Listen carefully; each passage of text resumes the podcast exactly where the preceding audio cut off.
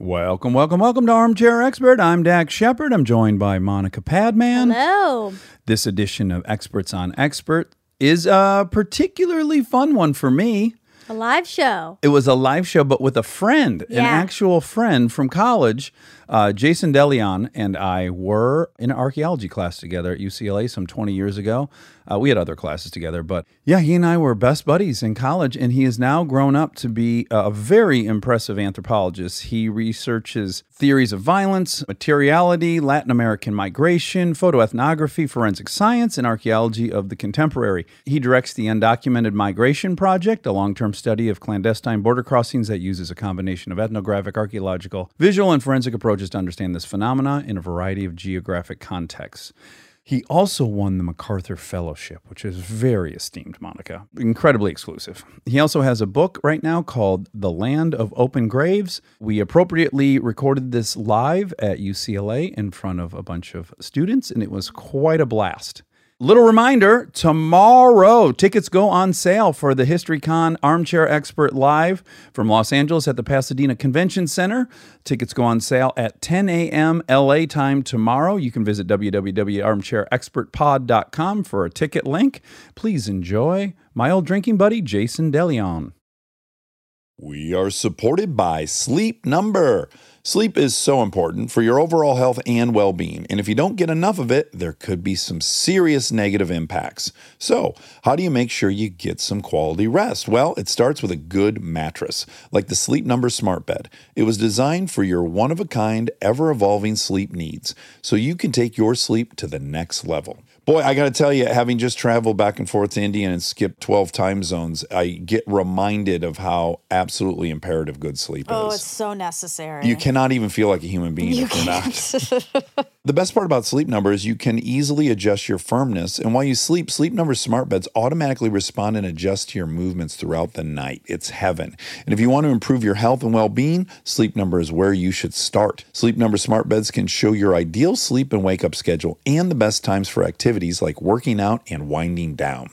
Sleep next level with a Sleep Number smart bed. It's the only bed that lets you adjust each side to your ideal firmness and comfort. Your Sleep Number setting. Only at Sleep Number store or sleepnumber.com.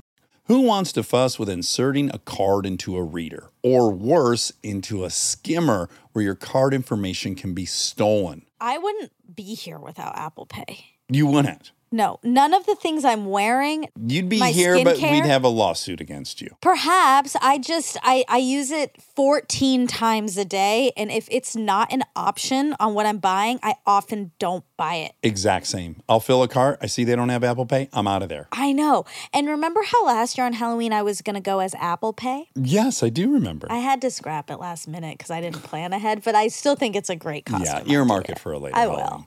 Instead, pay the Apple way. Apple Pay is easy, secure, and built into iPhone. All you have to do is set it up. Just add a card in the wallet app and you're good to go.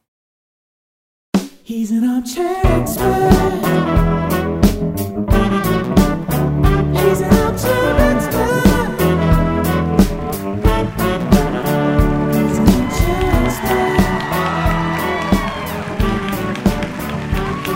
Jason, please get comfortable. Brought my hat in case it gets windy. I, I, I that, this sign says I helped you get sober. You just made my entire night. Six months. Congratulations. That's awesome. So, Jason, um, we have not seen each other. On the way here, I was like, it'll be 20 years coming up that I graduated, which is alarming. And then, so 19 for you. Yeah. Yeah. And I think the last time I saw you, you were like, I can't hang out with you anymore. You're too much of an enabler. Uh, uh, I'm, I'm trying to like do shit with my life. And so we're not good together. Well, you know, I gave a lot of thought to our past, and I was like, the truth is, I just didn't have your constitution. so you could somehow, De León could drink until 5 a.m., and then he would show up where he had to be at 6 a.m., sweating booze, barely coherent, but he had one of these smiles that'll get you out of prison, and all the professors loved him. They're like, oh, sit over there. I mean, geez, you smell, but we love you. But you, you just have that constitution, don't you? Not anymore. Oh, okay. it's gone away. Uh, yeah, I wish. It's gone the way of the dodo. It kind of has. yeah. Foster's Island principle. Are you Oh, blown boy. away? It starts now. It starts the now. bragging. By the way, I'm also going to be citing a lot of anthro that I've both corrupted in my own memory and is definitely obsolete by now. So prepare to cringe a lot. I have tenure now. I don't read anything anymore. Oh, good. Yeah. Literally, the first question I wanted to ask you was, "Are you tenured?" Because I want to know what stories I can bring up. yeah. okay, so we're good to go. Oh yeah, we're good. We're good. Okay, buckle up. You're from Long Beach, right? Yep. That's right. LBC. oh wow. You and Snoop, two most famous. Warren G. Warren G. Uh, Sublime. Oh yeah, Sublime. But were you raised just by mom? Yep. Yeah. When did dad leave? Uh, See, it's gonna be like that. yeah. Well, my parents got divorced in '85, and then so I lived with dad for three kind of horrible years. Uh-huh. And then I ran away. Okay, that seems to be the pattern for dads, huh? Yeah. Back in the '80s. Yeah. What ages did you live with them? third through fifth grade. Did That's he- when I started going to therapy. Basically, was yeah, literally. Oh, really? Yeah, the, the school psychologist was like, "Hmm, "You're here every day." um, my dad wasn't really around, Okay. so I was like a latchkey kid. I spent a lot of time at home alone, and then he worked nights, and Ah. so I would be at home, at, you know, by myself until the morning, kind of thing. Now, how old were you when you got interested in punk rock? Because I think that's really what happened. You and I were in a class together. I was like, this guy has a suspicious amount of tattoos for a student here. Now I think they're ubiquitous, but in '99, I think they were they were still you were out on a limb a little bit. A little bit, I think. And I think it was all about intensity, right? Like, how far can we push it? Um, Mm. Yeah, yeah. I, I think people who are pushing things in a certain direction gravitate towards other people who are, you know, Yeah. either enablers or, Or- who are like, fuck it, let's do it. Either iconoclasts or fellow scumbags. One of the two. Yeah. What age did you start getting interested in music and playing punk rock? You know, I started listening like pretty intensely to music probably around nine or ten because I was home alone all the time, and my parents had huge record collections, and so I would just play a shit ton of records, and you know, into Chuck Berry, Creedence, that kind of stuff, and then puberty hits, and then it was like heavy metal, and then heavy metal leading into like grunge, and then Yeah. grunge leading me to, to punk rock. So probably seriously getting into music around fourteen. Okay, and now uh, you recently posted a picture of yourself in high school, and there's a lot of things going on in the photos. there's a lot of clues to work with to construct an idea of what you were like in high school. First of all, you have a mohawk, but you also have braces. Yeah. And so I said, what a, what a mixed message here. It's like, fuck societal norms, and I want my teeth to be straight as hell. But that picture, I'm also in a tuxedo in that picture. You sure are. Because when I was in high school, I went to this really diverse high school, Wilson High School, and Wilson! and people were getting pissed at homecoming. They were like, every year at homecoming, it's a white homecoming king and queen, Yeah. even though we're like. 60% people of color in the school. Yeah. So they decided that, that, like my senior year, that they were going to have international ambassadors for every ethnic group. Um, Oh, wow. And so they couldn't find someone who was Pacific Islander who had the GPA to do it, and then someone heard that I was half Filipino, and they were like, "Hey, will you come and be Close our-" enough. You know, Wow. and you know, and I was like, "All right, sure. What, what do I got? to Like, you know, I got to wear a tuxedo. Like, okay, fine." Well, uh, if again, here we go with my memory, which is probably in error. But weren't all the um, Pacific Islanders? They did paddle from the Philippines. No, someone in here will be able to correct me. Here's what So I here's what I remember learning. You're so embarrassed for Yes, me. I'm so embarrassed. Okay, here's what I remember learning, which is sure deeply flawed. But the people that colonized that chain of islands, Samoa, Tonga, all that, they didn't sail there. They rode there. And that was a long ass voyage. So they did a basically an artificial natural selection where they picked all the biggest, heaviest guys that could row for a very long time and have some fat reserves and they s- deployed them. And that's why Samoans are so big. That's what I learned. Which is that you just told the Moana story, I think. That's like- Oh my God, you're right. That's where I got that from. So, anyways, I'm just saying you were pre- you were on you were on terra firma with this claim of being a Pacific Islander. You're like the original Pacific Islander. but I grew It's up. not true. Did someone say? It's not true. Malaysia. We do agree they rode to Tonga. No. okay, whatever. Monica will fact check this. Um, so they, they needed someone who could represent the, the Pacific. But my problem was I grew up, so I was a military brat. I moved, lived all over the world, and I was always like the only brown student. And people would be like, well, what are you? And I would say, well, my dad's Mexican, my mom's Filipino. My mom says I'm Mexipino. And, uh-huh. and people would say, like, that's not a real fucking thing. You're, you're brown, you've got a last name, De Leon, you're Mexican. so I was like, it was kind of forced on me for a long time. And so by the time someone asked me in high school, like, oh, yeah, you also have Filipino. And I was like, well, yeah, but nobody seems to recognize that until right now. And I got Right. and I got to take a goddamn picture to, you know. Um, I love my Filipino roots, but I feel like I spent. I mean, I grew up in South Texas too, so I spent a lot of time around people who were like, "What the hell's the Philippines?" Yeah, So- yeah. They didn't know about them rowing anywhere. No. like I did. Nobody does. Yeah, nobody. Apparently, nobody does. But so you ended up being like a prom king or, or, a, or a squire or something, right? Some shit like that. Yeah, Yeah, that's that's pretty impressive. so, ca- uh, can I ask you, having spent time in Texas and whatnot, wa- was it a relief to land in Long Beach? Did you feel like, oh, there's obviously there's a much bigger Latino contingent in Long Beach than say Michigan or other parts Sure. of the country, right? Was it at all like, oh, okay, growing up in Long Beach, it really got me like I thought the world was that diverse. You always had a, the Cambodian friend and a Yeah. Samoan friend. It was a huge gay community when I was growing up. So all that stuff I thought was just totally normal. And Right. it wasn't until like I went on tour as a as a teenager, like the deep south, and being like, oh shit, it's actually the world doesn't look like Long Beach. Um, Yeah. But I think you know, growing up there, really kind of clued me into diversity in a way that I wouldn't have gotten in a lot of, especially even in other parts of LA. yeah, totally. Oh, people think I'm the gardener where I live. I mean, I'm always like, so, so, yeah. Or like, I don't. I mean, you know, there's like few people of color where I live in my neighborhood, and so I, I always think like, you know, you see like an African American person, like, oh, he must be either a hip hop artist or a athlete. Oh, sure. When they see me, I'm not sure what they think I'm either the gardener because I see right. lots of brown people in my neighborhood. They're they're gardening, Yeah. or cleaning the pool, and then I always wonder what people think it is that I'm doing. Yeah, I'm trying to think what I am back in when I used to be um, unevolved and a stereotyper. I'm trying to think what I would Back when. rodeo star, yeah, rodeo star, huge rodeo star. uh, jockey. famous, famous jockey. Um, so you get into punk rock, and here's wh- why I bring up punk rock because I'm wondering why you majored in anthropology. Like, did you come here? First of all, did, did you come from high school straight here? yeah, Okay, so you had much better grades in high school than I did. yeah. I could have never got, could have never got in here. Although I think I graduated with higher honors than you. So whatever, did, it was all sorted yeah. out in the end. It's true. I guess I just needed to be challenged. And, yeah. Um, did you come here knowing you were going to major in anthro? Yep, I was a declared anthro major, Oh, really? and I, I lasted like five weeks, and I dropped out and went home and lived in my mom's garage. Oh, you came and then left. Oh yeah, twice. Twice. Yeah. I didn't realize they had like a sabbatical policy. Oh my god. could- is it like Stanford? You can just skip out for a long time And then come just back? pay some money. And it's just, uh, Yeah. You know.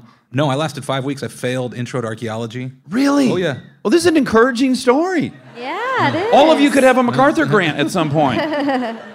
Why'd you want to do anthro? Because I wanted to be an archaeologist. You did. yeah, But based like- on Indiana Jones. Oh yeah, Indiana Yeah. Jones. That has to be responsible for I know, a significant percentage of archaeology majors. Oh. Absolutely. Yeah. My generation, our generation, people. I mean, that was Yeah. our kind of first exposure to to the discipline. Yeah, because there's no Star Wars degree. You can't like be Han Solo or No. something. So that's off the table. So you go next to oh, okay, be Indiana Jones. I think what really drew me to it was as someone who was obsessed with the punk rock scene, who was questioning like, oh, all this stuff we're inheriting. Like, do we have to do this stuff? Is this like, does everyone do this? All these rules and customs. I'm I'm just kind of inheriting from my family and my town. Is that the only option? And I think maybe having this intro class where I was like, oh no, there's a bazillion ways to live on planet Earth. And that is so encouraging to me. And I think it was kind of it's it stemmed out of my skepticism about our own culture in some way. But now I find out we don't share that at all in we common. But, but we do. But we no. But I say we, we do share that because I came in. I wanted to be an archaeologist. I wanted to be Indiana Jones, and then I realized how fucking boring archaeology is. Oh, um, yeah. I mean, I love it. Someone has a PhD in archaeology, but it was not what I wanted to kind of do. Yeah. Um, but I really got excited about cultural anthropology as a student at UCLA because we were in that class with Conerly Casey, the witchcraft one? either witchcraft or genocide or deviance and abnormality. One Yeah, of those, yeah, yeah, yeah, yeah. And that one, I was like, well, shit. Like, Now we're talking. Yeah, yeah, yeah. Yeah. And I think we really bonded over that. Well, I tell I say this all the time that the teacher had been possessed by a spirit at some point in sub-Saharan Africa, which prior to me hearing that I'd be like, you know, there's no such thing. I don't know what to tell you. But here's this person I trusted truly. I loved her. And and I believe that her experience was such that she got Yeah. possessed by a spirit, and then was a shaman relieved her of that ailment, if I recall. Yeah. And I was like, wow, that's the power of culture because she entered that not necessarily believing in it in herself, and then all of a sudden it was real. Yeah. I find that very fascinating. That was an amazing class. So when I when we met in uh, uh, maybe we didn't meet there, but when we had that archaeology class, so we we went and dug up at Stunt Ranch, and I had the fantasy that we were going to explore with like dynamite and pickaxes. I thought for sure within a week or two we'd discover the Jade Mask Yeah. or a hidden city or something. And We, did, then- we didn't find shit. we didn't find a thing. And more than that, you start to know something stinks when you get there and they hand you a paintbrush. And you're like, what the hell am I going to do with a paintbrush? And like, well, you're going to go down two centimeters and making situ readings of everything. And I was like, this can't be archaeology. it was a real big wake up call Oh, yeah. for me. Yeah. I was like, this is off the table. yeah. And then our obsession during that class was we had been taught that the Chumash used to use man root Oh yes. to stupefy the fish in small streams Yep. because it too is an hallucinogenic. and De León and I spent a good portion of our time searching for Manroot at Stunt, Oh my God, yeah, st- yeah. Stunt Ranch. and asking questions like, so if one were to take this in a tea, what would be? The, and Tom Wake was like, "You guys are fucking. You guys are gonna kill yourselves. This is poison." Like, Like, what's the average dose Yeah. for a Chumash? like to see some shit but not meet God. What is that? "You're like, if you're like five nine, what's the dosage? or six two? yeah. But boy, did we have so much fun up there. We my obsession during that dig was we came across a, a rattlesnake at one point. Remember that walking through the field? Some gal was like, ah! Yep. And once that happened, I was like, oh, I better take this mountain lion, you know, warnings serious because we've already come across a rattlesnake. And so a good chunk of my day was practicing my defense against a mountain lion was offer the bait and then trawl to the neck. It was like boom, grab it, and then boom. I didn't learn anything about archaeology in that whole time. It was just mountain lions, man root, Yep. rattlesnakes. And then often the class was on Friday, and we were up there for I think like four hours. No, whole day. The whole day, okay. Yeah. Then we go down to the Saddle Ranch bar down there in uh, Calabasas and just unwind from a long day of digging. Yeah.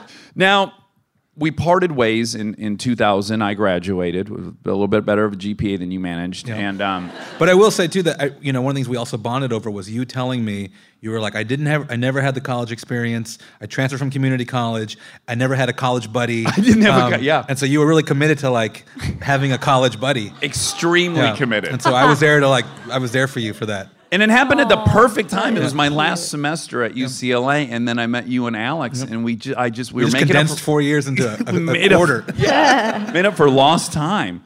Oh, that was the highlight. Now we parted ways, and then you again. I, I wonder if in that moment, I think if you'd asked any of our classmates who here will be employed at some point later down the road, we're definitely numbers like thirty and Oh, yeah. thirty-one for the guess, Yeah. right? Very unlikely. And over the years, I guess I would follow you on like the rudimentary versions of social media or whatnot, and I go, "Oh, that's cool. He's going to graduate school."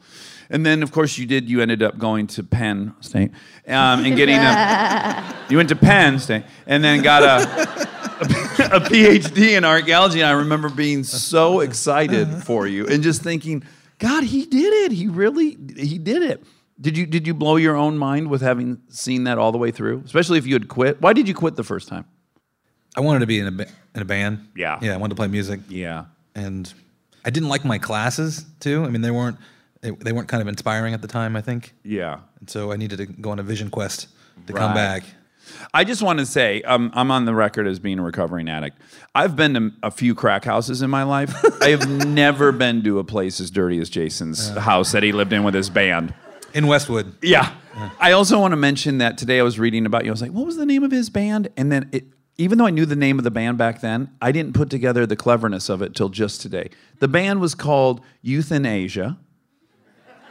Youth. Oh, I love it. Euthanasia. it. Yeah, that's yeah. great. 20 years later, I got it.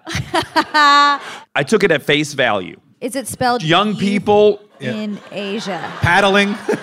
e- east of Pakistan. Yeah. Everyone's included. Yeah, sure. Few hundred million youths in, in Asia. I like it. Now I'm going to transition to some serious stuff because I actually, although I'm quite aware of what you've done, I'm not entirely o- aware of what you've done.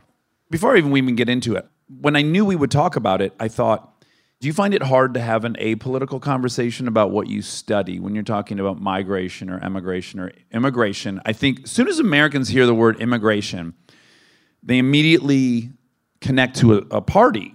Unlike if you made some discovery of bird feathers from the Jurassic period on a dinosaur, you don't go like, oh, Ronald Reagan. well, that's some Obama data right there. You don't have any association with other data like that. So I'm just wondering, I'm curious how just even deciding to study this has been either mired in politics or even when you want to present your, your findings, um, trying to escape that lens. Or, or is it baked in and should it be seen as a political endeavor? Well, I, I think in the beginning I thought about it as, as an apolitical endeavor. I was like, I'm an archaeologist, I'm an anthropologist, I'm studying this thing from a scientific perspective, and I'm doing it from a kind of apolitical stance. I'm doing it just to document and to better understand. And I remember the first time I said that to a, a colleague of my friend of mine, and she said to me, Wow, you're so full of shit. That must, that, you know, that must make you feel better and, and sleep at night by thinking that this is kind of an apolitical endeavor. Uh-huh. You know, and I had to kind of get up to speed about all anthropology is political, right? The, the decisions that you make to study something, that's a political decision. Even if you decide to stu- study something like, you know, what we ate in the past, you know, 5,000 years ago, I think that's a political decision How so? because you're choosing to in, either engage or not engage with certain topics. So, you know, people who study like subsistence in, in the past, how that relates to something like inequality, right? So not everybody ate equal food in, in the past. So even when it's not kind of upfront, I think it's still it's still all very much political. The rabbit holes we go down, I think, tell a lot about our own politics. Well, let's just start with the fact that you are half Mexican, half Filipino. Was that part of why you were even interested in that? Like, what, what was the spark that you were like, that's because if you recall, remember, if I was going to pursue anthropology, it was just going to be to live with the Hells Angels. Do you Yeah, remember yeah. that? Oh, yeah, yeah. I wanted to do an ethnography on the Hells Angels for obvious reasons. Oh, yeah. So I'm wondering, I guess your own background, did that play into it, or did something else spark your interest in No, I think what really sparked it was working in Mexico on archaeological excavations, where I'm out in the middle of nowhere with you know working class women and men who are getting paid to dig ditches alongside these archaeologists, and I start hearing their, their stories about migration and about border crossings and the horrible things that had happened to them. It was those stories that really kind of inspired me. You know, thinking like. I've become very close with this individual. He's just told me a horrible story about what has happened to him, and I want to better understand that. And so initially, it was it was that interest in those folks. But I mean, I think my own background allows me certain access to particular types of people and particular types of stories. Yeah. But it was the first time I think, you know, within academia, being a brown person was always, you know, considered to be, you know, not an asset. You know, it's like something to kind of an impediment to overcome. Sure. I'm like happy just to be at the table kind of thing. Yeah, yeah. But it wasn't when I realized like, oh, well, my own background allows me a certain type of access. Then it started to feel really empowering. And then and then all of a sudden I wasn't having to- to explain away my background, but really to say, you know, I want to write about about, immigration and about border crossings, and I have a personal connection to these issues, which then I think facilitates the, the work. Yeah. But I didn't start out like, oh, I'm like, you know, because if you remember, I mean, I was a super apolitical person Yeah. as a student. And I guess the reason I even bring up the apolitical thing is because, unfortunately, currently at least, soon as something is under the paradigm or left or right, that means you immediately lose 50% of the ears. Yeah. And so that therein lies the trouble. Like I, I fear that you could have some breakthrough discovery and then just it would fall mute on half of the population because it is framed as a political thing, but also recognize it's a cop out to say it's not a political thing. Sure. So we'll see both sides. And I really am trying to get. I mean, I'm not. I'm not trying to preach to the choir. I haven't, Right. I have sort of no interest in that. So you know, through all the different kinds of public outreach sorts of things that we're doing, the exhibition work, documentary film, trying to write more accessibly, trying to write stories that are they're about migrants, they're about immigration, but they're really leading with the stories about individuals. So people can pick it up and go, well, do I connect with this character Yeah. who happens to be a, a migrant, happens to be an immigrant? That's sort of my approach.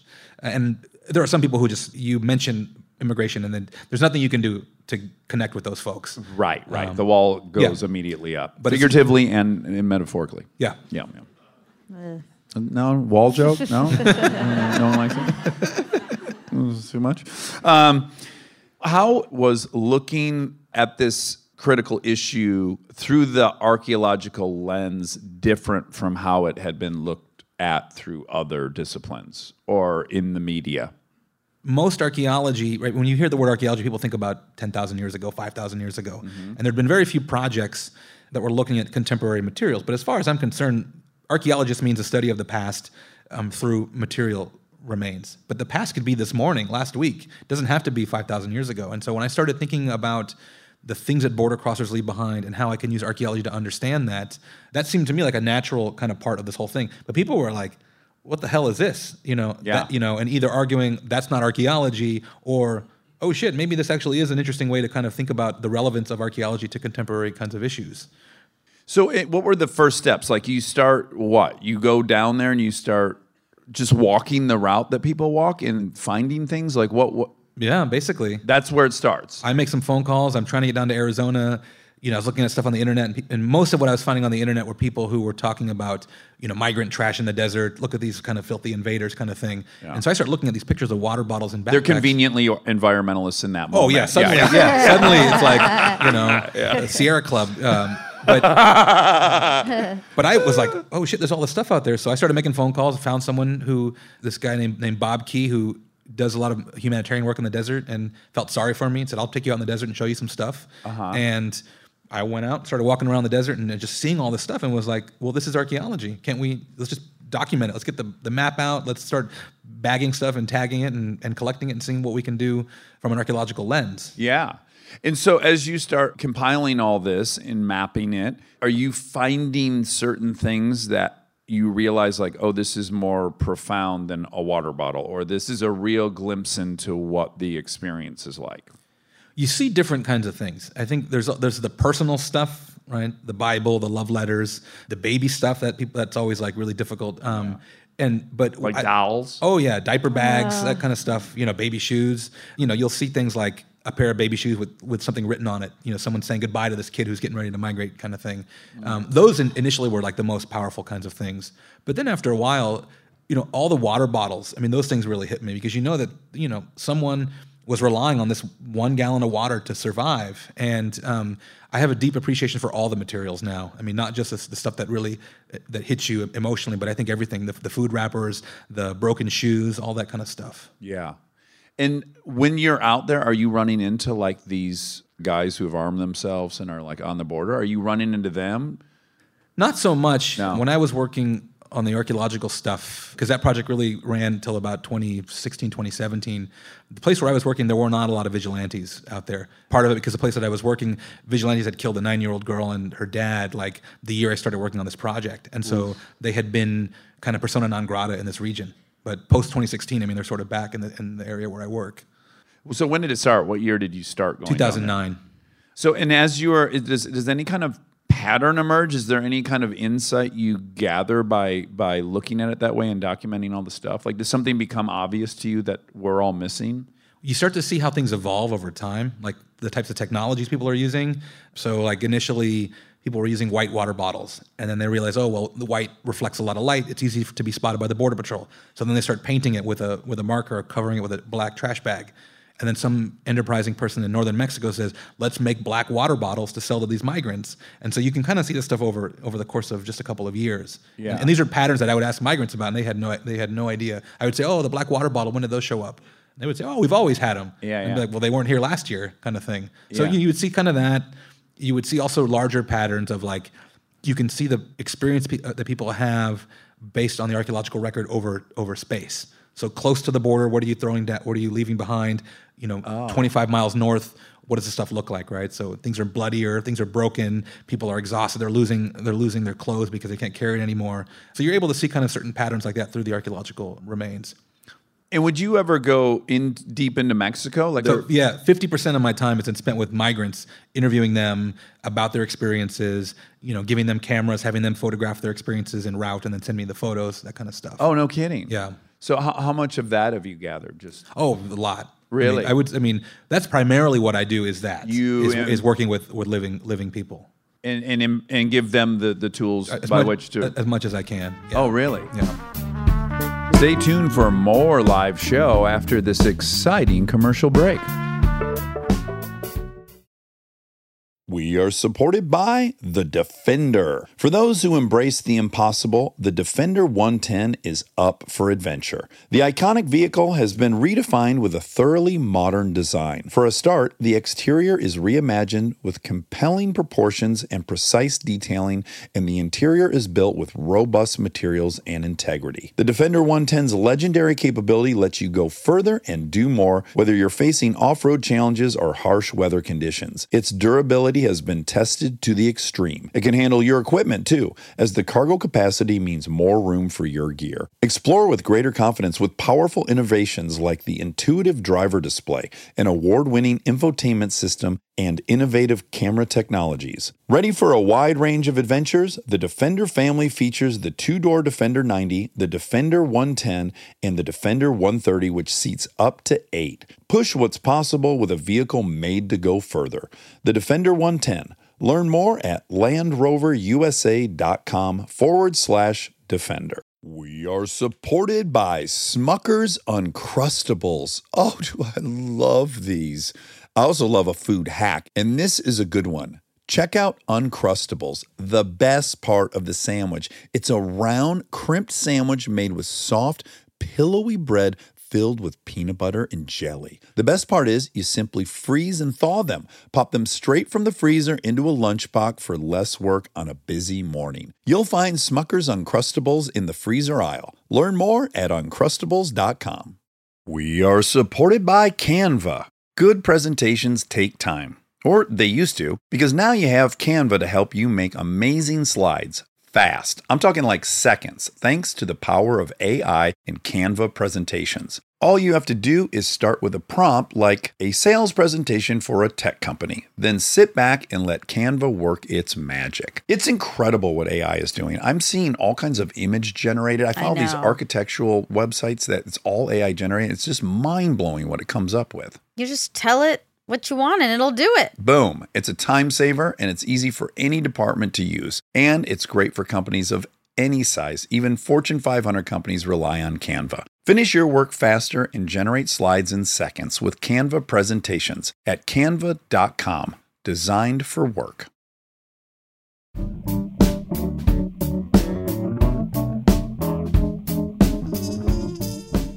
How do you deal with? I have to imagine, inevitably, you meet someone down there, you give them this tool, you're going to somehow connect and get that thing. I would compare it, I guess, to my mom working in foster care, which is like it has to be painful to not be. You don't you don't have the bandwidth or capacity probably to help all the people you've connected with. Like, what is that part of the job like?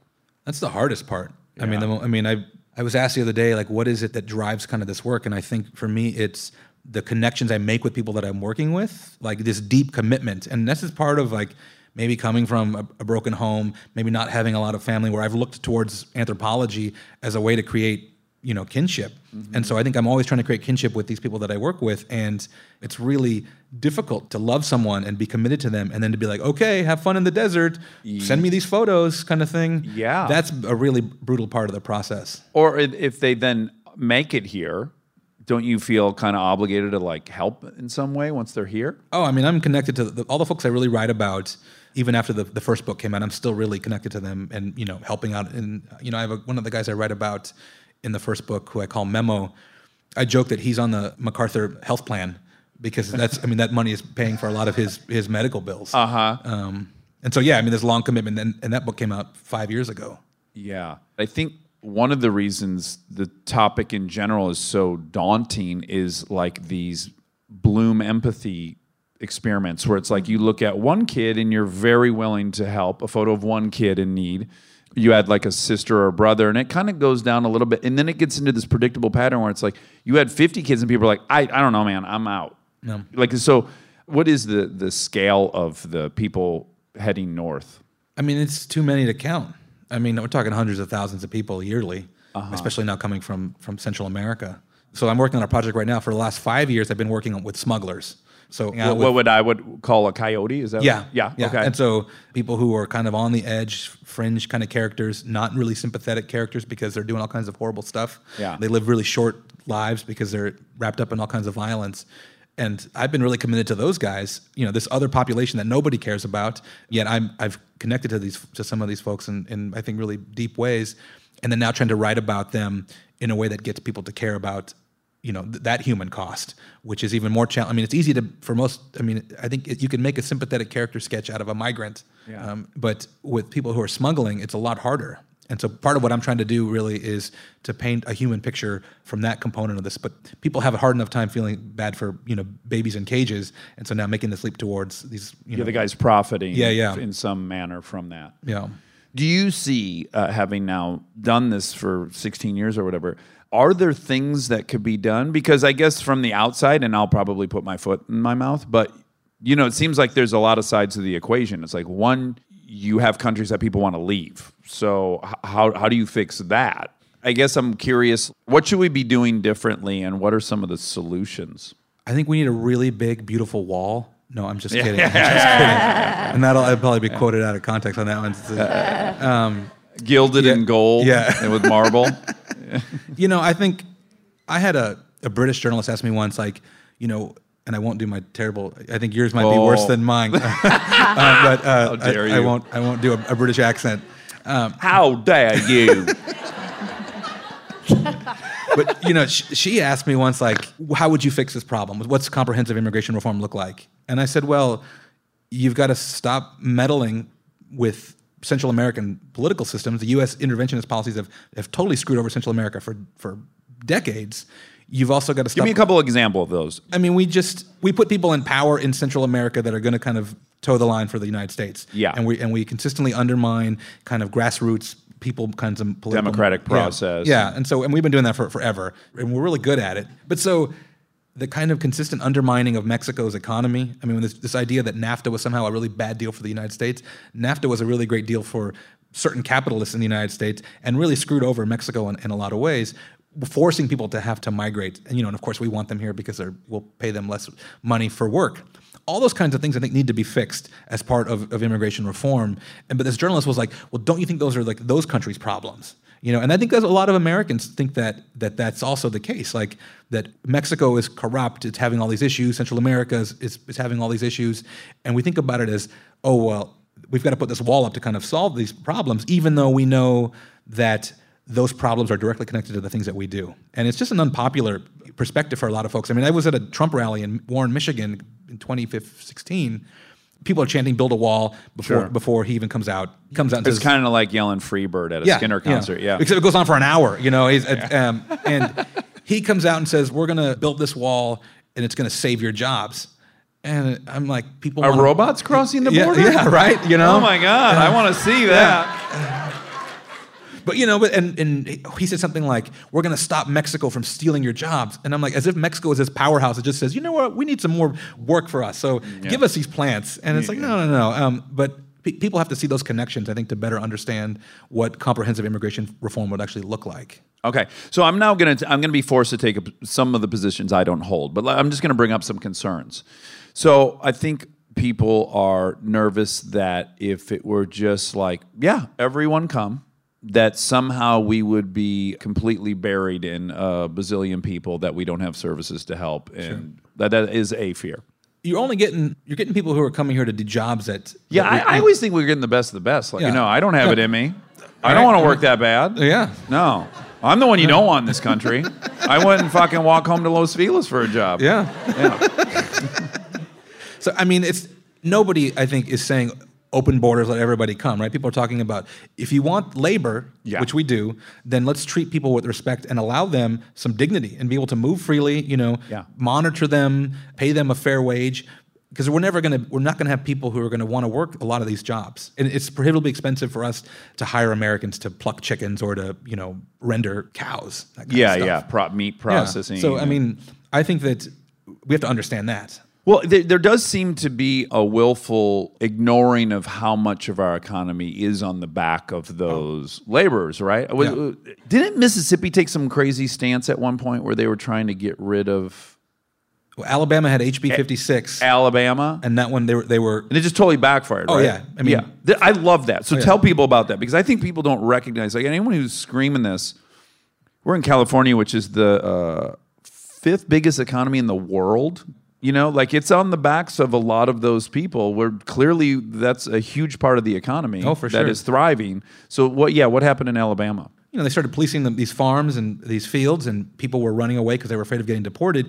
And then now you have all of these white farmers being like, "Who's going to pick all this fruit?" You know, fruit rotting on the vines. I mean, f- farms just ceasing to function. Yeah. And then struggling that okay, we, you know, the, the law goes away, and how do we bring these bring these folks back? Right, they had to do a 180. Yeah, Right. yeah. It's pretty embarrassing. Oh, for sure. Yeah. Hey, Mexico. Um, boy, we did not think this through. Uh, Because they're like, oh, we're going to hire high school kids to like work the fields. Like, yeah, right. I mean, I was the last generation of kids who worked in fields. I did tasseled corn in Indiana, and at this was in '87, and the transition was happening. Like school buses would arrive, and there'd be a bunch of us young white kids and hillbillies, really, and then another bus of migrant laborers, and then as the years went on, now there's just yeah, there's no white kids on buses No. doing that job. yeah, I think they make videos on YouTube. For, Yeah. yeah, for an occupation now. I think that's what they money. transitioned into. I guess my argument I try to make is like, wouldn't it be cheaper if the if it's the fiscal concern people have, knowing the, the cost of patrolling the border and all this stuff, would, would it be fiscally responsible to try to help in those situations so people weren't feeling the need to leave under threat of violence? you would think. Yeah, it seems cheaper. it- and we keep cutting aid to these countries, saying stop, stop coming. We're going to cut off your aid, and it's like, well, shit. Now you've just destabilized these countries even more. Of course, people are going to be leaving uh, in higher numbers. Yeah. But you also have to keep in mind that the border industrial complex is a huge moneymaker, and so these trillions of dollars that are getting spent, people are putting that in their pockets, and so there are people who like to keep the system kind of in place the way that it is. Yeah. A lot of people are profiting. Oh yeah, because the war on drugs has become unpopular. So now the war on immigrants, detention centers, border security, that's that's a huge, huge moneymaker for a lot of people. Yeah. Have you been threatened at all? You know, like the hate mail, that kind Oh, of a little light hate mail? Yeah. Yeah. The, the creepy ones are when they write you a physical letter. Oh Um, yeah, yeah. That's, you know. And If you, someone writes you a letter, period, it's You're scary. like, yeah. why? Why are? Have you time traveled? Yeah. Why are you doing this? now, the undocumented migrant project.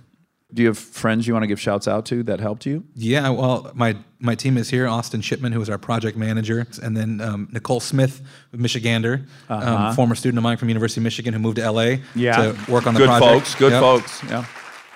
And then Gabe Gabe Cantor Angelino, who was also a Michigan student who moved back to LA to work on this project with me. So the express goal is a long-term anthropological study of clandestine migration between Latin America and the United States that uses a combination of ethnographic, visual, archaeological, and forensic approaches to understand this violent social process. So we touched on the archaeological aspect. What's the forensic aspect? you know, trying to understand what happens to migrants who die out in the Arizona desert. Because people are dying in the middle of nowhere, and we struggle to get a good count on those because people aren't recovering the bodies. When we began the project, we didn't know really how long it took for a body to decompose. And so we started running forensic experiments using pigs as proxies for human bodies. So, you know, we dress them up in clothes that migrants would wear, we put them in different contexts, and then monitor them with, with trail cameras to see, okay, when do scavengers show up? How quickly do, do bodies get, get ripped apart? That kind of stuff. How fast is that? How in some instances, under 36 hours from fully fleshed to completely skeletonized and ripped apart and, and No. scattered away. Oh, yeah. a full pig? A full pig, a 200 pound pig. Wow. 36 hours. Yeah. So does, do, do people know how many people are dying in the desert? We have a count from bodies that are recovered by hikers and humanitarian groups, but I think it grossly underestimates the number of actual deaths. So we're, we're doing an exhibition right now, a global exhibition called Hostile Terrain 94 that will launch in May in 150 locations around the globe. And it's focused on migrant death. And the exhibition is a giant wall map of Arizona with about 3,200 handwritten toe tags for deceased people. So 3,200 is the working number. By the time we launch in May, it'll probably be around 3,400. But that's just for Arizona, and I would I think you can safely double that number for just Arizona alone. Oh my God. And over 1,200 of those bodies are unidentified, so just fragments of, of bone. Oh. How I do don't you know how you de- decompress? yeah, this is so Uh, intense. yeah. I'm worried about you. We're worried. I was really excited for you and all your accomplishments, and now I'm worried about you.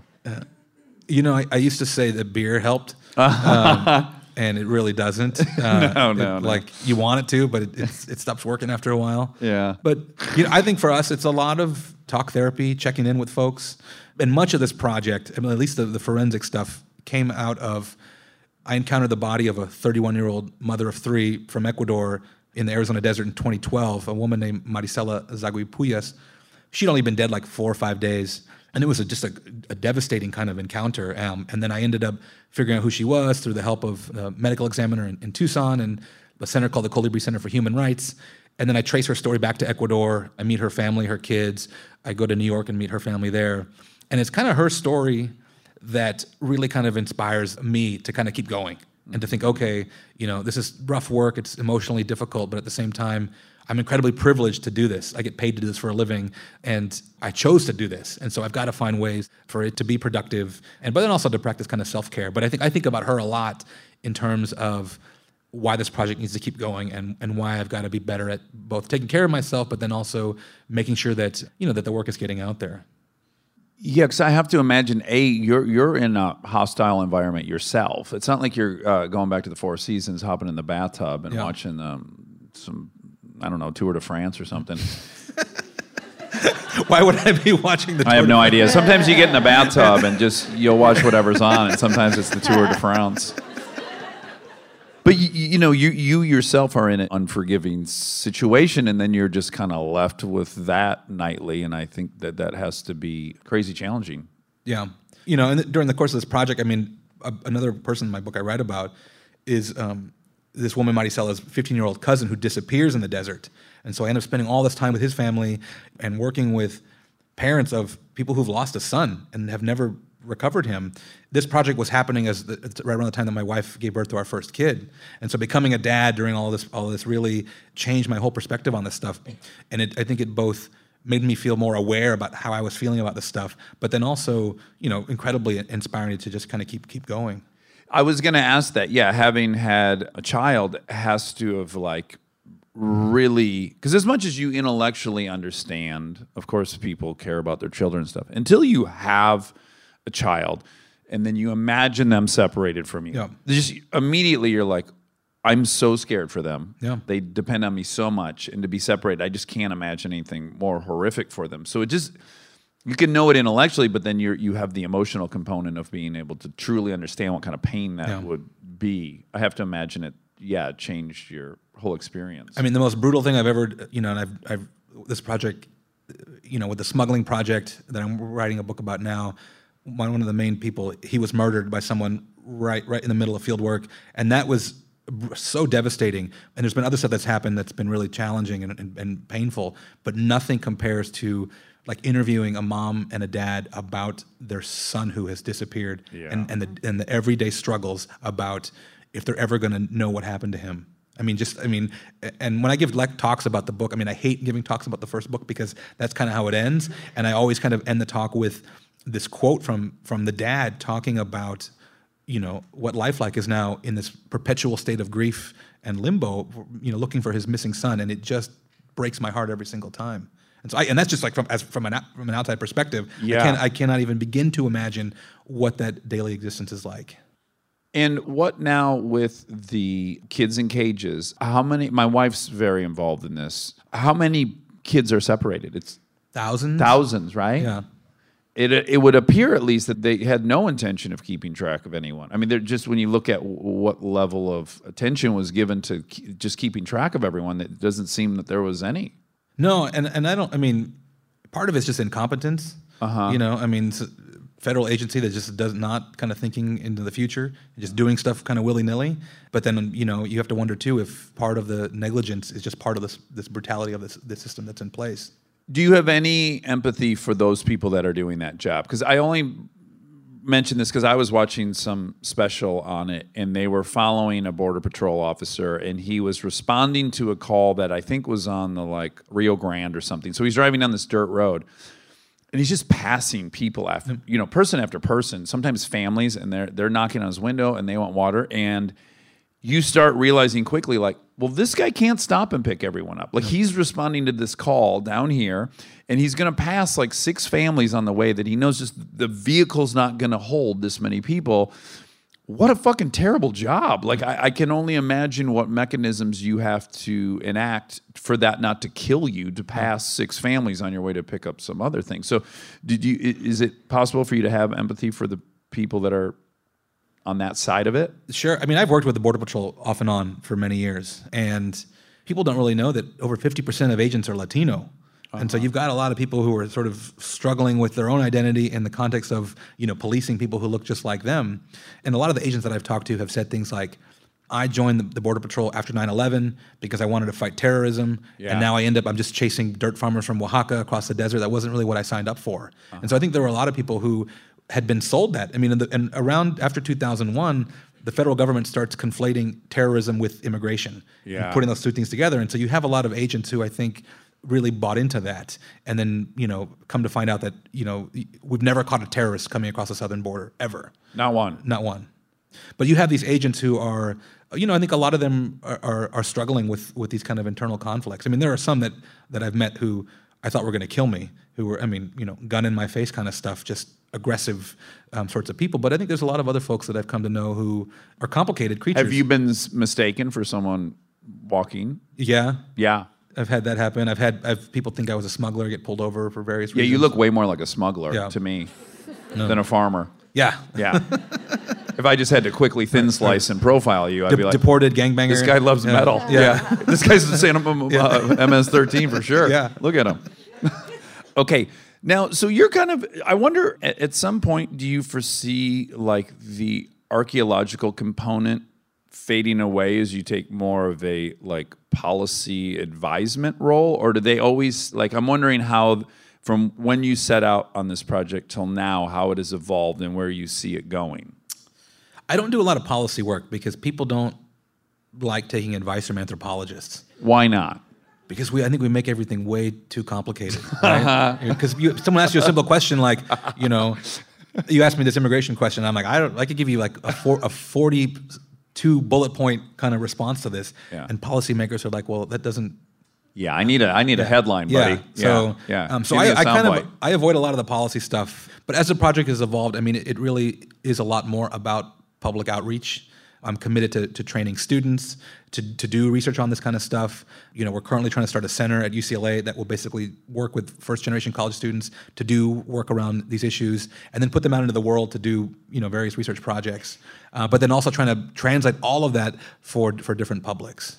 So with the new project that's going to go live globally, is the goal to get more people both interested and then also like volunteering? Should people be helping people in the desert? Like what what would So this project, the hostile terrain, we send them an exhibition kit that's 3,200 toe tags and all the information that needs to go on those toe tags, and then they have to mobilize, you know, 100, 500 people to make these exhibitions. And so for me, there's something that happens rather than going to an exhibition space and seeing a wall of 3,000 handwritten toe tags. What happens if we ask you to come and spend half an hour filling out the, the names of the dead and that information, and then mounting on this wall? We want people to connect with this issue in a kind of more personal way through that that experience. Yeah. And we hope that it's through that, and then they will get a, a different kind of take on this whole thing, and then decide what to do with that information.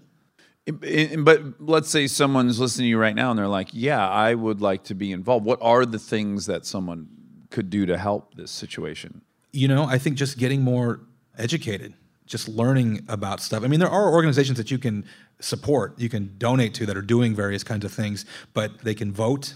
Um, you know, they can start with a, with local level kind of politics, um, but then also finding ways to support immigrants in their community. Right? There's no community in the United States that doesn't have immigrants in it, and so figuring out ways to, to support folks, I think, um, at that level is maybe what most people can can actually do. Yeah. I'm just now remembering I had a LA geography class here at UCLA where they talked about that 50% of all second generation Mexicans were middle class and that they are very much like the best embodiment of the mm-hmm. American dream. If you look at the data, like it's not at all in any way some kind of big drain or Sure. that it's generally works. Yeah. Yeah. Okay, so you're talking about something that frustrated me ultimately with majoring in anthropology. I'm so sorry. But I'm going to say the thing that I found at the end of four years to be frustrating was you learned about all these people, you're told this concept of cultural relativity, and I definitely see the merits of cultural relativity, which is you really can't learn about anybody if you start with some judgment or your goal is to make a judgment or some moral claim on what's happening that that clouds your ability to actually understand what forces are causing say infanticide in inuits right? That's like our most provocative thing we like to study in an intro anthro class but at the end of the whole thing i thought okay here's this vast knowledge and now what what is the application of it like i understood the purpose, but I have to say at some point I was like, no, um, female circumcision, no. you know, I, I understand now all the elements that are leading to this thing. I think I learned, I put away my judgment long enough to understand why it's happening, but I can pretty much conclude now it is misogyny at the end of the day. Mm-hmm. I was frustrated with the application of anthropology. Is that still the case, or, or did I misunderstand how, how it was applied? Well, I think for a long time, you know, there were we're making knowledge for the sake of making knowledge, and then it just lives in in the ivory tower kind of thing. Yeah. And anthropology, I think, is making this shift now towards being more public and more engaged, and basically figuring, look, the world's on fire. We're experts in a lot of different things, whether it's immigration, race, gender, and why are we not the people on CNN talking about these things? Why are we not, you know, um, the, the public voice for these kinds of causes? And I think people now are starting to really appreciate that in a, a much kind of deeper way. And Yeah. so, you know, how do I take my work out of a journal article and put it into some other context so that people can actually learn something and be able to appreciate what, what it is anthropologists do, but then also take that knowledge then and, and then go out and, and try to make a difference. yeah in the world. weaponize it in a good way in some Yeah. in some way yeah okay so now i'm going to ask you a provocative question i think i'm i'm i'm starting to realize i've overreacted on an issue that makes the rounds and it's about universities. I think i i'm one of these people that probably overreacted. It's like oh well universities have gone to shit. You can't even you know have debate now. It has to be one approved message and that's that. Am i inflating that? You've now spent i don't know the last 10 years educating at three different colleges lecturing at UW and then U of M and then now here. Has there been a change since we went to college or is it inflated? You mean in terms of like censorship? Yeah. I've never really experienced it. I mean, the, the censorship thing, but I think I have experienced the the pushback about you know here's this liberal brown professor who's going on some tirade about politics. Um, I, mean, I got that a lot at the University of Michigan. I taught the 101 course there for many years, which is 450 mostly non-majors who were taking it for a general ed requirement. To see boobs and Yeah. some photos. And yeah, and, and and then they're like, well, and they show up, and and then they're like, well, he's just showing videos of like the police shooting civil, you know, like he, he's, he's like, this is not fun, um, and me being like, this is what the world looks like, um, and you know, a lot of students in that class pushing back and being like, this person's getting on his high horse about politics, and I'm like, human rights for me is not a partisan issue. Like, if if there are injustices in the world, I want you to understand that and think about it anthropologically. And so I, I was getting pushback from students there about, you know, they just didn't like the flavor of the anthropology that I was pitching. It wasn't Indiana Jones, you know, it was, you know, Trayvon Martin. Right. And that was not sitting well with a lot of folks. So what, what was your anthropological take on Trayvon Martin? Well, just getting people to think about the different kinds of experiences that certain people have about the world and like and how you know I, I do this i show students like a video with black parents talking to their kids about the police you know and, and as part of like this is how culture is learned and shared and these are conversations that have to happen in, in a household about what the world looks like and Yeah. students just being really uncomfortable with some of that stuff I, I, I came here, yeah, to see boobs, you know, and, and other stuff, and, and this Yeah. is a real this is a real bummer. Yeah. Maybe the extended necks or something. Yeah, I mean, yeah. and, and I'm like, that- if, like I tell them in the beginning, like that's not what you're going to get here. Um, Right. but then they're like, well, I'm stuck. This is a GE. You know, it's kind of an easy, it's kind of an easy course, but I got to show up and listen to this like rambling, Yeah. you know, left leaning um, professor kind of thing. And I'm like, ah, tough shit, man. Uh huh. Was there any pressure from upstairs? Like, did students complain, and then you were you were pulled aside and said, like, "Hey, lighten up a little bit." No. Okay, so I'm Yeah. probably overreacting. Everything's fine, and discourse is still encouraged in academia, and uh, everything's good. I think for the most part. Okay, yeah. good. That makes me feel better. I live in a bubble though too, so yeah, yeah, You told me you're barely here, right? You're- Yeah, so, yeah, yeah, yeah. That's great. Stay tuned for more live show after this exciting commercial break. We are supported by Walmart Plus. Walmart Plus is the membership that helps you save on things you expect, plus things you don't. like free delivery from your store with no markups. So you can enjoy some guilt free couch time or enjoy an extra hour in bed. Or how about this? Save on gas while you drive the kids to soccer practice. Or hey, how about a Paramount Plus subscription included so you can take that movie night up a notch? With Walmart Plus, you save on all this plus so much more. Start a free 30-day trial at www.walmartplus.com. Paramount Plus Essential Plan only. Separate registration required. $35 order minimum. See walmart.com slash plus for details. Start a free 30-day trial at www.walmartplus.com. We are supported by Peppa Pig. Peppa Pig inspires people of all ages to jump through life and its muddy puddles with enthusiasm. The relatable stories, oinks, and giggles have made her preschoolers' first best friend, helping them navigate everyday life with unabashed exuberance. And now you can discover new playtime adventures with your little ones. Jump into spring and hunt for muddy puddles in Peppa's Caravan playset. Hit the road for endless adventures and have heaps of fun with Peppa's whole family. Oinks and giggles are guaranteed. Peppa Pig, inspiring kids' confidence since 2004. Peppa Pig is a trademark of Hasbro, created by Mark Baker and Neville Astley.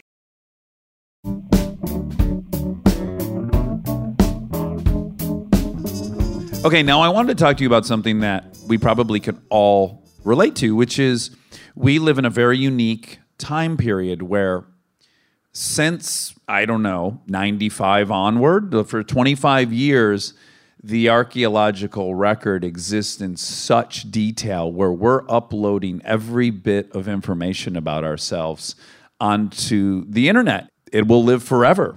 And I want to hear your thoughts on what a phenomena that like there's no mystery anymore. We're seeing a lot of people that are being tried for crimes that happened in 1990 per se. And I think it's really interesting that it used to be, let- let's say that this technology existed in the 50s, that this record had been accumulating since the 50s. We would very easily be able to go online and see some gentleman, probably four drinks in, in front of a hospital, smoking a cigarette, putting a newborn into the back of a car with no seatbelts, and then driving them home. And you would go, this is alarming. What we tend to do in anthropology is we we try to look at like, oh, what's the culture of that situation? What is the totality of that environment and that era and that time in space? But now we're in this interesting position where we can witness people real time doing things from different eras Sure.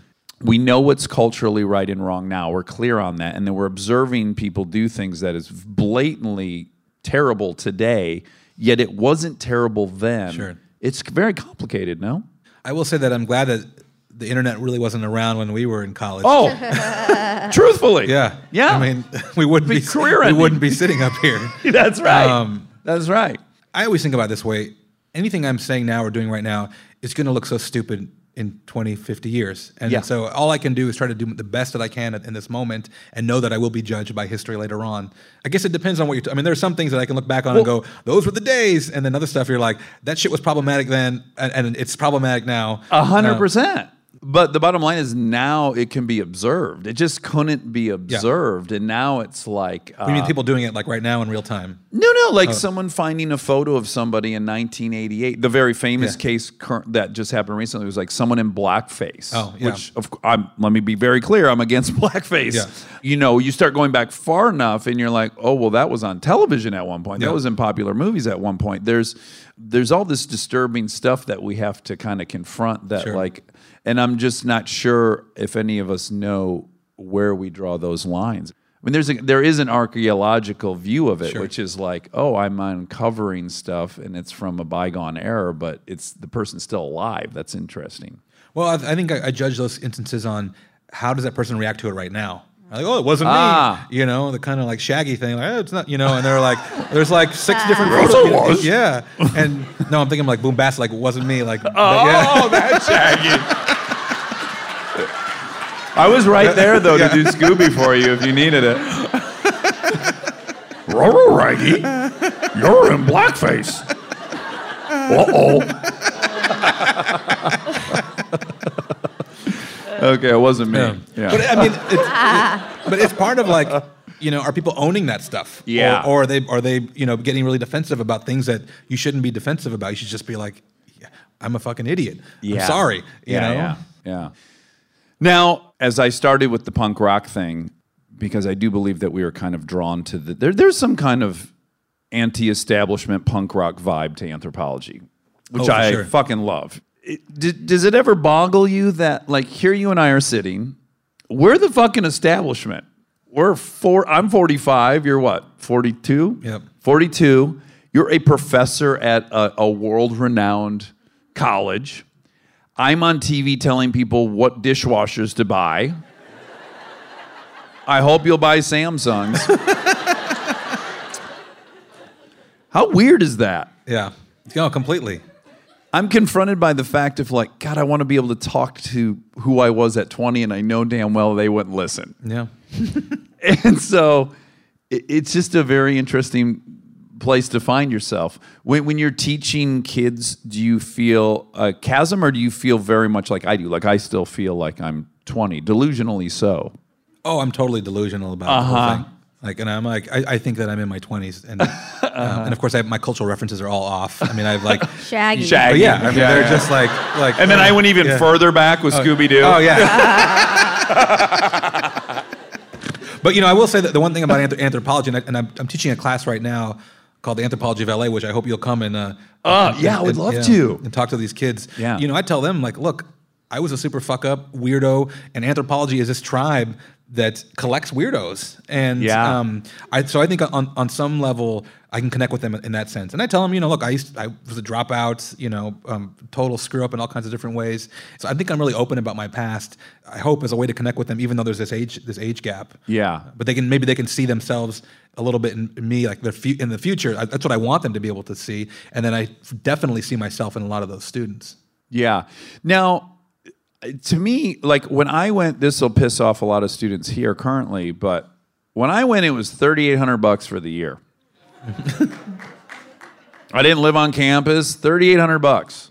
Isn't it just getting so unattainable for everyone? But it, it does seem that the, the line is going like this, right? It's just Oh, like, yeah. what, what's the end, and how does it get wrangled? As an as an archaeologist who studies migration, please tell me how to drop the price of college tuition. I think you know some institutions are, are committed to financial aid to getting you know they recognize that the students that they want to get can't afford it, and so they're trying to find ways to do that.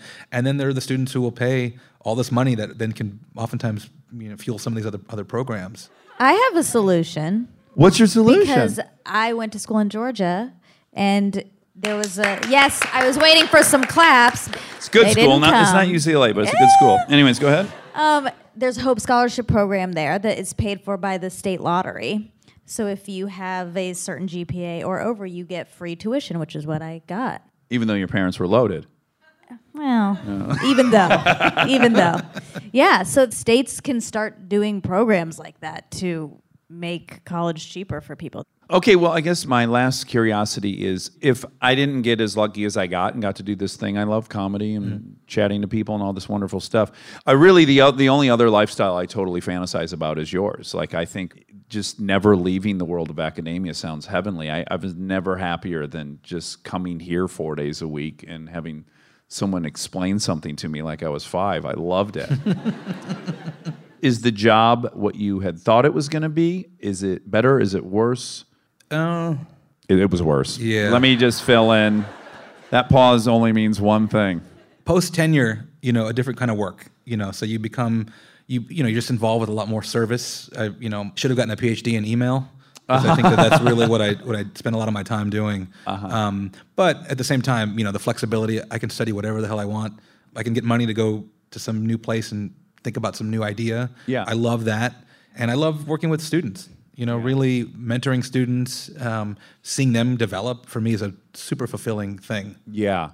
I mean, there's migration uh, issues everywhere, right? All over the globe. Is there anything that you're doing here that is applicable to other areas? And is there any kind of synthesis between uh, other problem areas and the work you're doing? Well, the, with the show Hostile Terrain '94, you know, we're in 150 locations around the globe, and we're doing a whole bunch of shows in the Mediterranean, in Europe, in Africa, and working with refugees and migrants in those locations to build this wall map of Arizona deaths as a way to kind of stand in solidarity with migrants around the globe. And so we're, we're trying to find ways to, to branch out so that we're connecting with the, with this issue. Because I mean, for me, America, we, we, we tend to think about immigration as like our problem kind of thing, you Yeah. know, and it's like, well, it's a global crisis and it's only getting worse. And we need to see that, that all the stuff that's happening, you know, climate change is a driving force in migration that's happening in, in Latin America, in Africa. How so? Like water sources are Yeah, drying droughts, up or droughts? you know, um, more extreme weather, so typhoons, hurricanes. We're starting to see increases in these like climate catastrophes that then force people to have to out migrate. And this has been going on for decades already. Yeah. Hurricane Mitch in Honduras devastates Honduras in the late 90s, and people have to out migrate to the United States. And it's only happening now on, on a higher level. Yeah. Well, look, it's mind blowing to me that you've become a really valued member of our society. Uh, tru- truthfully, I'm sure on some level you think the same about me. Yeah. Do you want to tell them the motorcycle? Before we go, do you want to regale them with our motorcycle experience? Go ahead. The Lakers won the championship. 90, 2000. 2000. 2000. We were celebrating dangerously. Dax Life likes to drive fast all the time, but we decide Let's do some motorcycling. Yeah, down like Santa Monica Boulevard at like three o'clock in the morning. Sure. I remember like we're going like ninety miles, hundred miles an hour. We were probably obeying the posted speed limit, but yeah, we were we were on a motorcycle. And I remember just I think I was just whispering in your ear like, "Can't this thing go any faster?" Challenge accepted. and so a cop sees us, and then we're like, "Oh shit, there's a cop behind us." And I said, "Don't worry, I know exactly where we are. I know Long Beach like the back of my hand." I'm like, We're "Except- at Marina Del Yeah, Rey. uh, Yeah. like, go left and then go right and then make another left. And so we're like down these alleys and this cop is chasing us. And then I'm like, oh, this, this is our getaway right What's here. What's the statute of limitations on this type of thing? Hopefully 20 years. and we turn this corner where I think we're gonna like be free and clear, and it's just a garage door. and so we we slow down and Crash. throw the bike, run, Like Scooby Doo behind a Yeah. bush. like get behind the bush. And so we go behind this bush. We're hiding behind this giant bush, and of course the bush is only like three feet tall, so you can see Dax's head over the bush. Uh, I'm hunched down. We both have these helmets on. And this cop pulls up and puts the lights on us, and he's just like on his microphone, like, "I can see you behind the bushes. I can see, like come out from oh behind the bushes." And so we like kind of walk, come out from behind the bushes, and this cop is like, "The fuck are you guys doing?" and Dax goes, "Officer, I didn't really know how fast I was going. It was a total mistake. I drive for a living, so my license is really important, you know, and I'll never do it again." And I just turned to this cop and I said, "Look, the Lakers haven't won a championship since 1988. they won tonight, and we are celebrating, and we got really carried away, and I'm so sorry." And the guy looks at us and is like, "You guys are fucking idiots. Get on your busted bike and go home." Wow. And so we just Yeah. walked. And we made it. And we're You here. did it. You Uh, did it. Don't do what we did, but do what Jason does. Uh, Jason De León, I'm so impressed with what you've dedicated your life to, and I think you're so helpful. So you did it. UCLA, thank you guys so much. I said it when I did the commencement speech, but I started crying while I was trying to say it, so I'll attempt it again here. There's nothing in my life I feel prouder about than having gone to this school. So thank you guys. And now, my favorite part of the show the fact check with my soulmate, Monica Padman. Did you ever drink Jolt Cola? Joel Cola. Yeah, Jolt Cola. Oh, Jolt. yeah. Um, no. Too young. Uh, yeah, that was before my time. Because I feel like I was in junior high. Jolt hit the scene. It was like all the caffeine and twice the sugar or something. It had some Oh. crazy like declaration in the product title. and that was a sell. I know things have changed. Mm-hmm. Young people were like, "Yeah, well, I don't know. The, the this whole um, energy drink thing seems to be the same thing. Like too much energy. That's true, but nobody wants sugar now. Like you know, That's ooh, that's not great. That's true. Maybe it was all the sugar and twice the caffeine. Oh, Some- boy. some- it- they did. They did a little dance with, "Hey Google, What was Jolt's Cola's slogan? All the sugar and twice the caffeine. Oh ah! wow. Yeah. It's so nice when she like confirms. Yes, it is. It feels great. She's so cute today. oh, she really is. I just love that she's having an affair with that microphone. Yeah. Well, they're not having an affair. They can be having a real relationship. Oh yeah, yeah. They're in a committed relationship. Yeah, they're committed. They are. Although I mean, that they- same microphone plays patty cake with you all the time. Well, uh, but I'm not interested in that microphone. Mm. So, It's all plutonic. yeah, that's right. I would never encroach on her. No, no, she's so defenseless. She's Look how kind of like tiny- eye packs. I am the eye. Yes, I'm yeah. gonna. Have If I emo- sat on her, I would feel sad. wouldn't you? Because she's so defenseless. Yeah, poor girl. Mm, poor little girl. hey Google, are you defenseless? Huh. I can't tell. Yeah. Sorry. Oh, I like that she It's wasn't humble. too proud. you know. Um, Jason De León. This is what I was thinking about when I was reading about him. He has an accent over one of the letters in his name, in the León part, like maybe over the E or the O. Oh, okay. and I was The León. how do people do how do you put an accent on things when you're texting or No, if you hold down the letter, well, on iPhones, look, I don't know how Samsungs work, Yeah, but you wouldn't if you hold down on the letter, all of them pop up and you can click it. oh Yeah. on any letter Uh huh.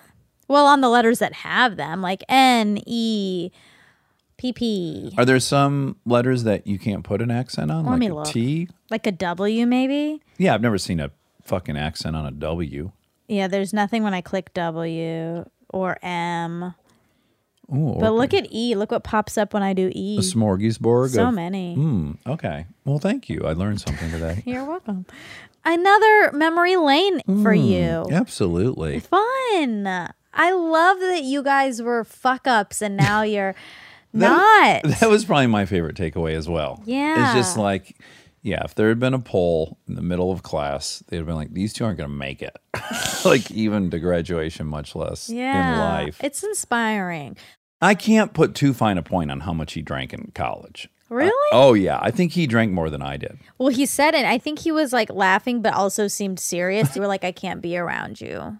Uh, no, no, no. Well, I think he was I saying think that there you were said that. there were moments where I was like, I can't go with you guys to the bar. Like I can be Oh. friends, but I can't. Although there's very little recreational activity with him when we were friends that didn't involve drinking. So Right. yeah, there probably was.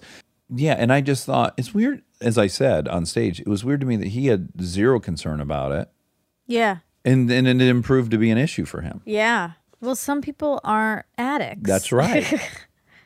Even though, like, if you just looked at his consumption, you probably would have concluded that he was an addict. I don't think he was. Well, this has come up in our lives with people around us. I Mm-hmm. think I think there is a distinction between somebody who's an, an addict Yeah. and has truly no control Yep. over somebody who is choosing to be out of control. Mm-hmm. Yeah.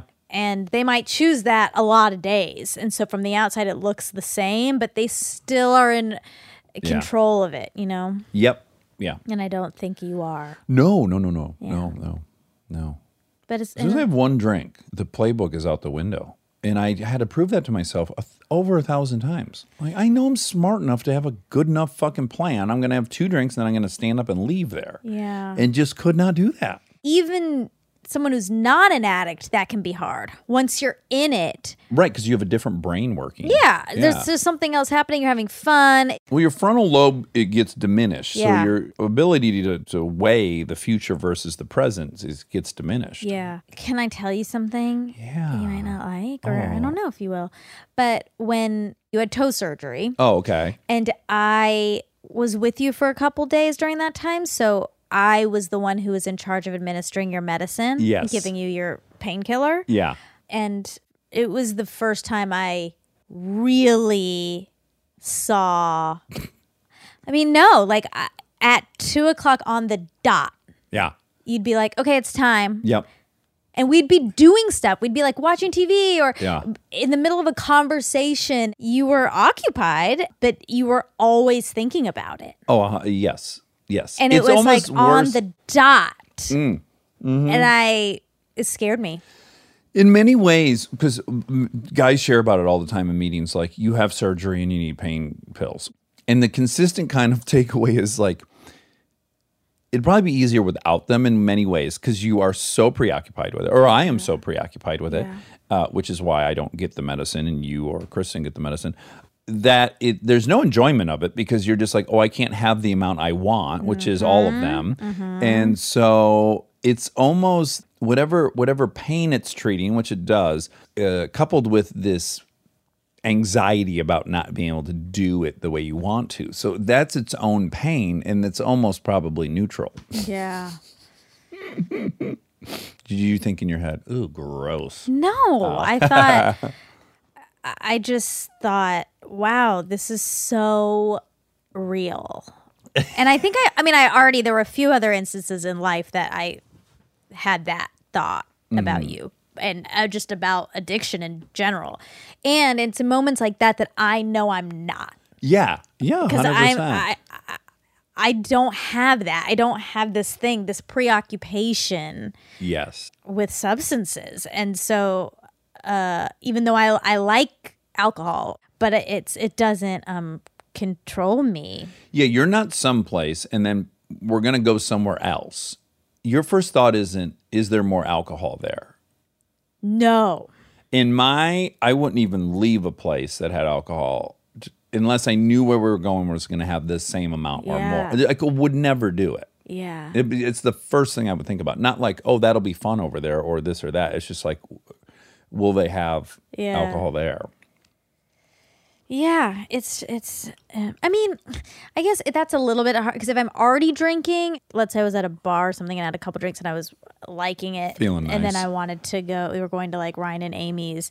I might be like, should we get wine on the way? Like I, I Mm-hmm. would have some element of that. Again, the line is so blurry as to when it transitions into a true, obsession obs- yeah, obsession and problem and. yeah the oh. times Oh. i've had painkillers in sobriety there is no moment in that where i'm not thinking about the painkillers even if i'm Yeah. talking to you and i'm super distracted by something i'm way more conscious of like when the next one's coming I than anything else you know It scares me. It just does. It's scary, and I think there. If, if other people are around addicts, it's scary. Like there's mm-hmm. a very real fear that you carry, and it's sort of back to the episode we talked about earlier, where you know last week or whatever the last episode we did about drinking around addicts or smoking around addicts or uh-huh. whatever. I think part of it is why would you do that? Because already you're living with fear that that person is going to wreck their life and yours, but theirs, and you care about their life so much. Yeah. it's intense. It can be intense. I'm trying to think if I ever partied with someone that scared me.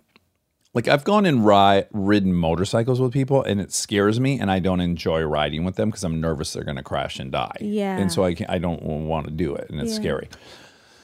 But I'm trying to think if I've ever partied with anyone where I was like, "Oh, this person's going to die," mm-hmm. and I, I I don't think I've had that feeling ever. Okay, so you said a whole thing about Pacific Islanders rowing. Oh yeah, that the people that got to Tonga and Samoa had rowed from. I said the Philippines because it was convenient, but I think it was Malaysia is what I really learned. right. But then they said in the moment that wasn't true. Somebody shouted that out, Someone did, yeah, but I don't. and I couldn't find. It. I was it. more happy that there was just a total look of puzzlement on Jason's face, who's a professor in anthropology. So it wasn't like he said like, "No, that's wrong" because it's this. It, I was just relieved, like, "Oh, I don't think he knows." if it was something that everyone in anthropology knew, he would definitely know. You'd have to be on whatever class that was talking about migration, migrating populations. well, and- he would definitely know about that. Well, in in South and Latin America. but he probably has done a lot. I mean, he's been in all the classes. Yeah, but he had no theory on what, how the Tongans got there. Yeah, but I think having no theory is probably better than having a made up theory. No, but it might sound made up. I learned that. You think I just made that up? I think you're confused. Yeah, I think you're confused. Mm, I don't. Okay. Okay. no, I a thousand percent still believe what I learned. All right. Well, you can find it out. And You'd have to explain why they're inordinately larger than everyone else in another way. All right. Find out and come bring your old textbook and return. Okay. Okay. It does make me think of. We talked about the thought experiment. Was there one other thing that someone just? No, but well, people were mad at me for Nixon because Nixon did not get impeached. Okay, right. He And I said he did. Right. So he did resign. I knew he resigned, but I thought he resigned after he got impeached, before mm. he got Convicted by the Senate. correct. Okay. But really, it was before. Yeah. Okay. Well, we cleared that up. Okay, that's clear. Okay, you said California is the fifth biggest economy in the world. It's the sixth. Because Mayor Garcetti said that L.A. in itself, just L.A. was the sixth biggest. California, yeah, California now has the world's fifth largest economy. That was CBS News 2018. This one that pops up, which is on Wikipedia, Economy of California. The economy of California is the largest in the United States, boasting a if California were a sovereign nation 2020. So mm. that's new. Oh, okay. It would rank as the world's sixth largest economy, ahead of the UK and behind India. Okay. That's what it says here. Okay, so some conflicting information. Fifth or yeah. sixth? Big, Fifth big, sixth. big economy. Big economy. Really big. I'm proud of it. Me too. That's all. That was it. Yeah, not very many facts with dear old Jason. Interesting, considering it was an ec- expert. Yeah, I know. That's the way it works with these experts. But I love what he's doing. Me too. He was really cool. Th- I mean, I was aware of what he was doing. I was not aware of how dark it is. Yeah. Like, of course look- it is. Trying to figure out what who, who, the identity of this dead body and children and the whole thing. Mm-hmm. yeah, I mean, parents who are missing children and the whole endeavor is just suffering. That's what he's studying. He's studying the suffering of millions of people. yeah, I know. Ooh, that's rough. It is. I'm glad But I'm glad does that. somebody does it. Yeah. That's how I always feel when I'm like visiting someone in the hospital. The nurses, I'm like, oh my God, the job. It's like there's so much poop and pee and blood and all, and just the Just what the people make a mess of those beds. Yeah. And they have like this great attitude and they're fucking doing it. I'm always overwhelmed with like, what a job. I'm so grateful there are people that are up for that. Do you think we could learn that mentality or you're born with it? Phew, man. I, I mean, I would really need to be putting food on the table for my kids to work there or in like a geriatric facility. Yeah. I mean, just dealing with other humans' poop is, uh, It's rough. I'm just so grateful some people are up for it. I agree. God. But yeah. some people don't seem to care. Like Carly's a little that way. My sister, like yeah. zits and stuff. She'll watch these zip popping videos. Yeah, people really like those, but that's like you they're getting a weird satisfaction Like out of kink. it. Yeah, I don't think that's the same as like the poop and puke cleaning. Okay. The P and P, the three P's, piddle, poo poo, and puke. Um, all right. Well, I love you, and I love Jason De León. I'm so happy that he's um, so successful in in um, educating young minds. What a great person to do that. I love that. Yeah. All right. Love you. Bye. Thank you.